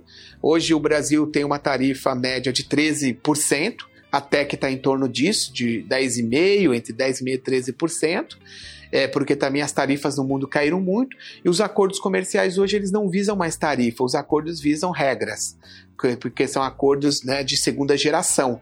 Os de primeira geração estavam focados na tarifa. Os acordos de segunda geração, Aliança do Pacífico, TPP, é, a parceria da China, né, regional também, é, elas tendem a eles estão visando mais, é, mais regras é, do que de fato tarifa, é, comércio digital, patentes, serviços, assim por diante compras governamentais do que de fato a tarifa. Então, é, o Brasil, se ele partir agora nessa agenda, não foi divulgada ainda, mas provavelmente um dos temas que vai é, ocupar o Brasil e a Argentina será em torno da tarifa externa comum, que o Brasil quer um comércio, quer, um, um, quer rebaixar o status do Mercosul e, e, e essa política de austeridade ultra neoliberal do, do, do, Ministério da Fazenda, não só, mas sobretudo, né, é, já que não há coordenação suficiente no Itamaraty, é, é, o que vai ocorrer é que o, o, Mercosul, se ele for redesenhado, será redesenhado a partir do Ministério da Fazenda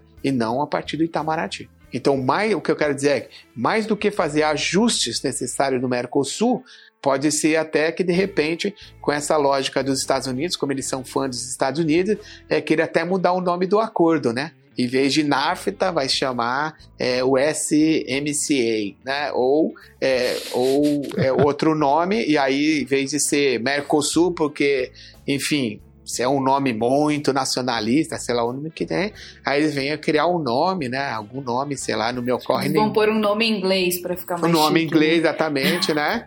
É, pode ser é, é, um nome, enfim, Assim como acaba com a Unasul, sai da Unasul e cria a ProSul, parece nome de sabonete, alguma coisa assim. Aí você vai lá e, vez de chamar Mercosul, porque você é fruto de uma política substantiva, pensada, né, na, uma estratégia de coalizão, aí você vai lá e cria assim. Já que é para ser um mercado, é, poderia ser até o um nome, sei lá, Miami, né? Alguma coisa assim, né? É, algum nome, a cor do Miami, né? A cor de alguma coisa assim.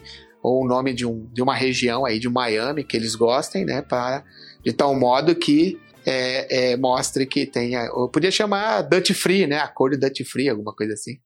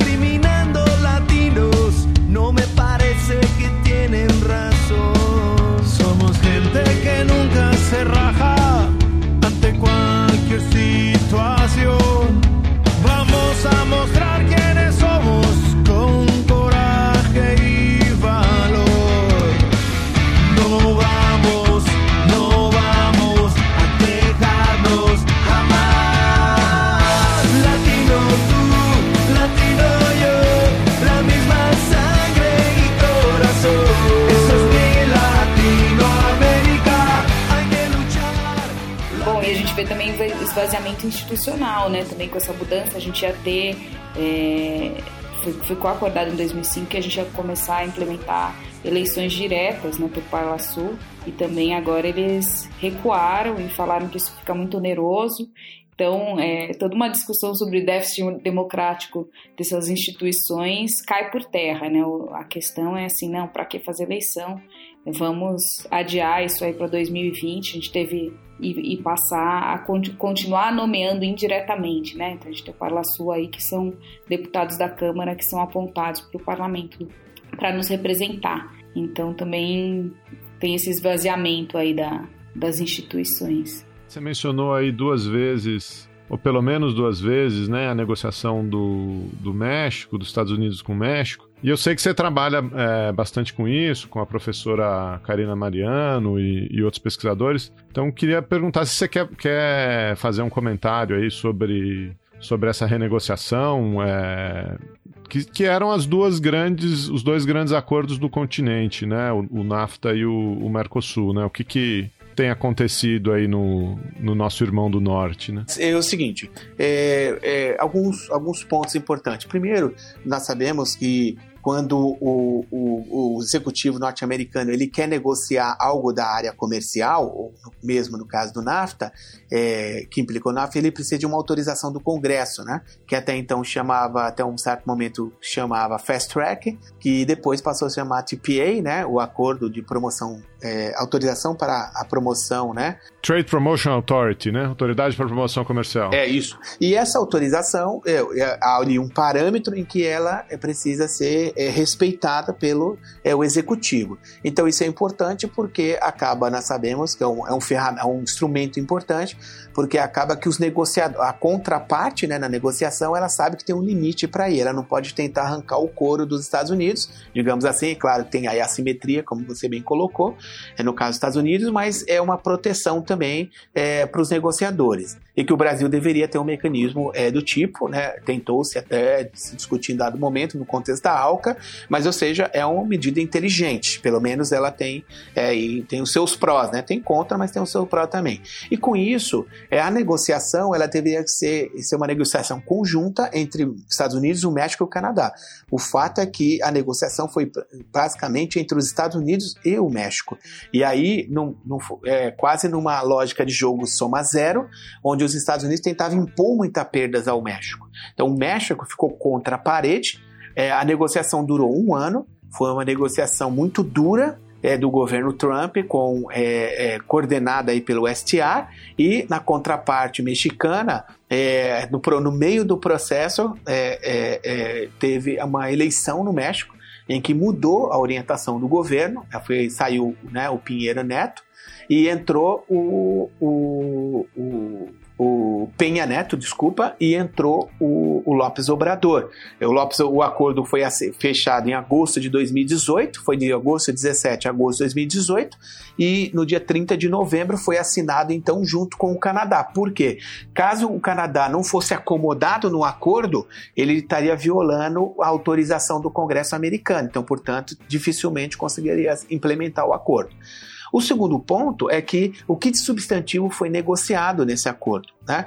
É, de substantivo, é, o Trump ele queria, durante o acordo, é, modificar é, ele conseguiu parcialmente é, modificar a duração do acordo. Então, o NAFTA assinado em 94, que entrou em vigor, foi, era por tempo indeterminado, e nesse caso ele queria uma cláusula que ficou chamada de cláusula sunset, é uma ideia do pôr do sol, né?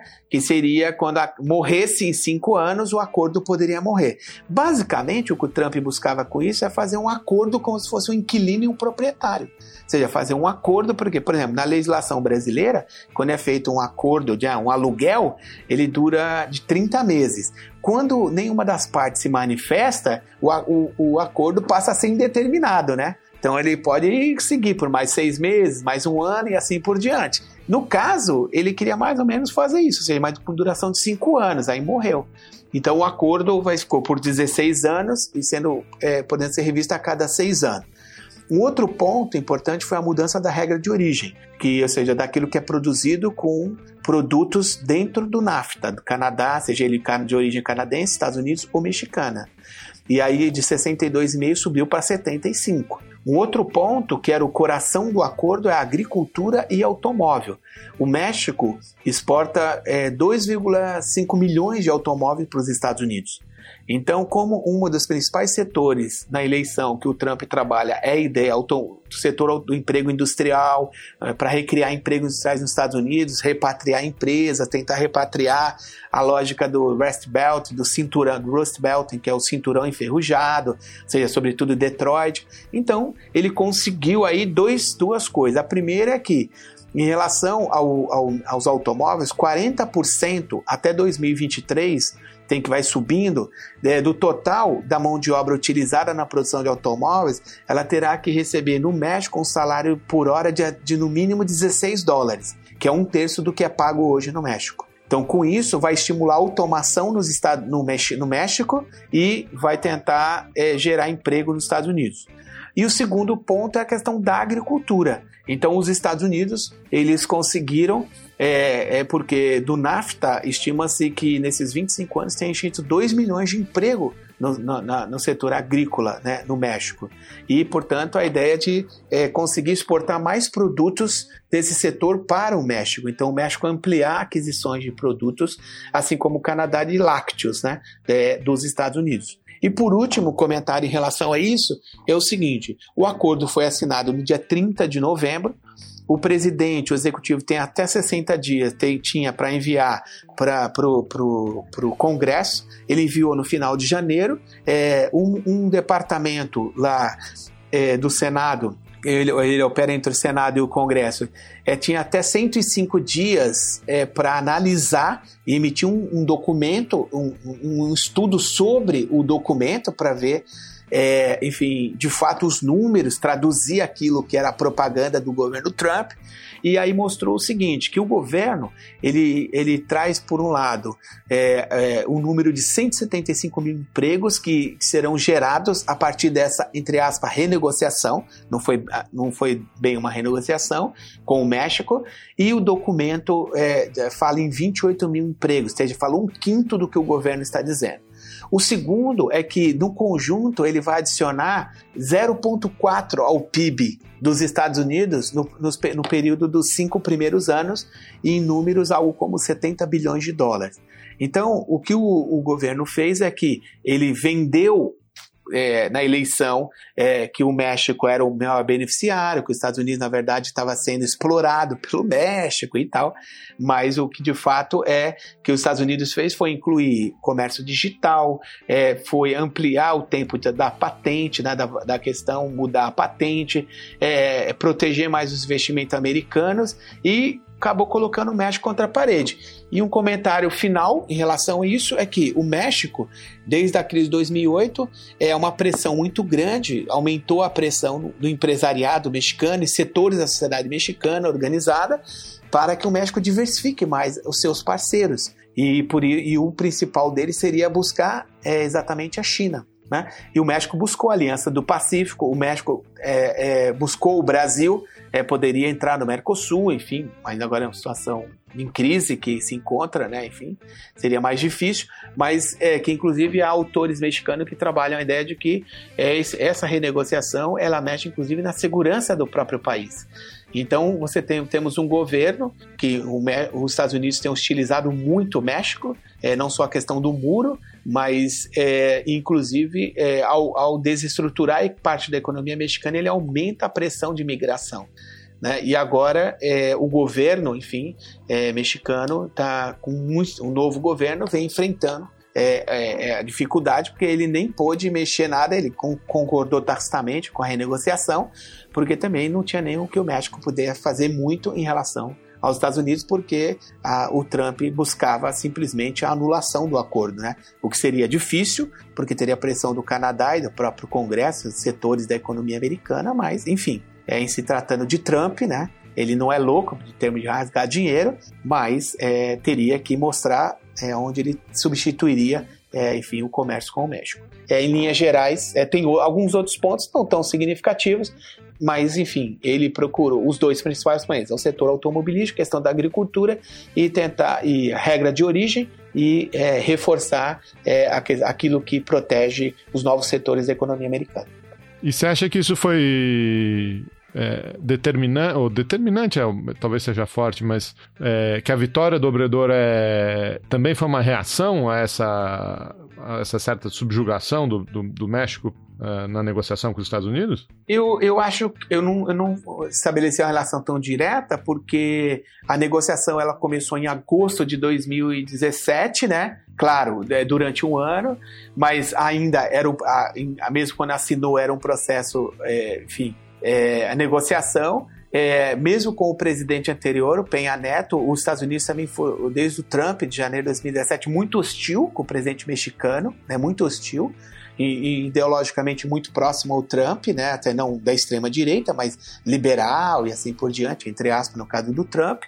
E, e então o Trump é, ele acabou né? Eu acho que o, o que foi determinante para a vitória do Obrador é exatamente o esgotamento do ponto que falamos, tratamos aqui hoje, é a questão das políticas neoliberais, ou seja, do desamparo quase que completo da, da população mais pobre mexicana e políticas que eles têm que têm sido adotado é, e o PRI quando, desde quando voltou ao poder, enfim, de aprofundar mais a política de austeridade. Isso eu acho que foi mais determinante é, na eleição e é claro que na política externa é mexicana é, os Estados Unidos ocupam um lugar central e, e, e, a questão da migração, que também é uma questão unilateral dos Estados Unidos em relação ao México. E, e portanto, essa, essa, o, o ponto que resulta é que o Trump pode, através dessa renegociação, por isso que é importante o estudo dela, como estamos tratando como renegociação entre aspas, né?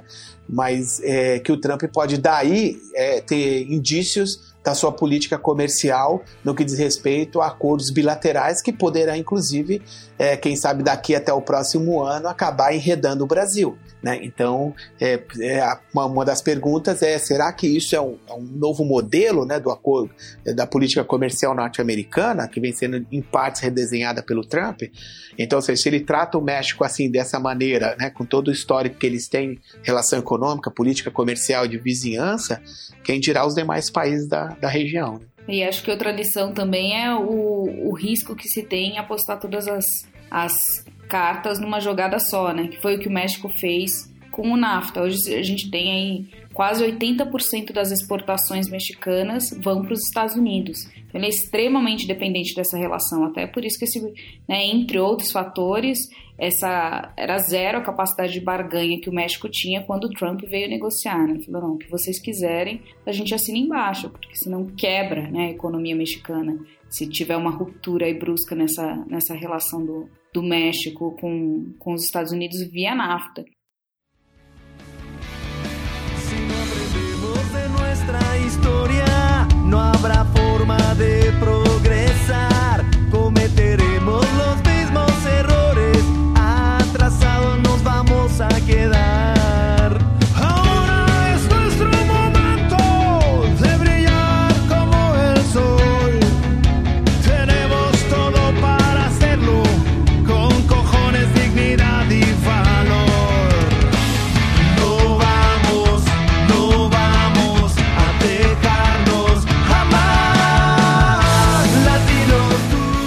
Roberto, quero te agradecer demais, cara.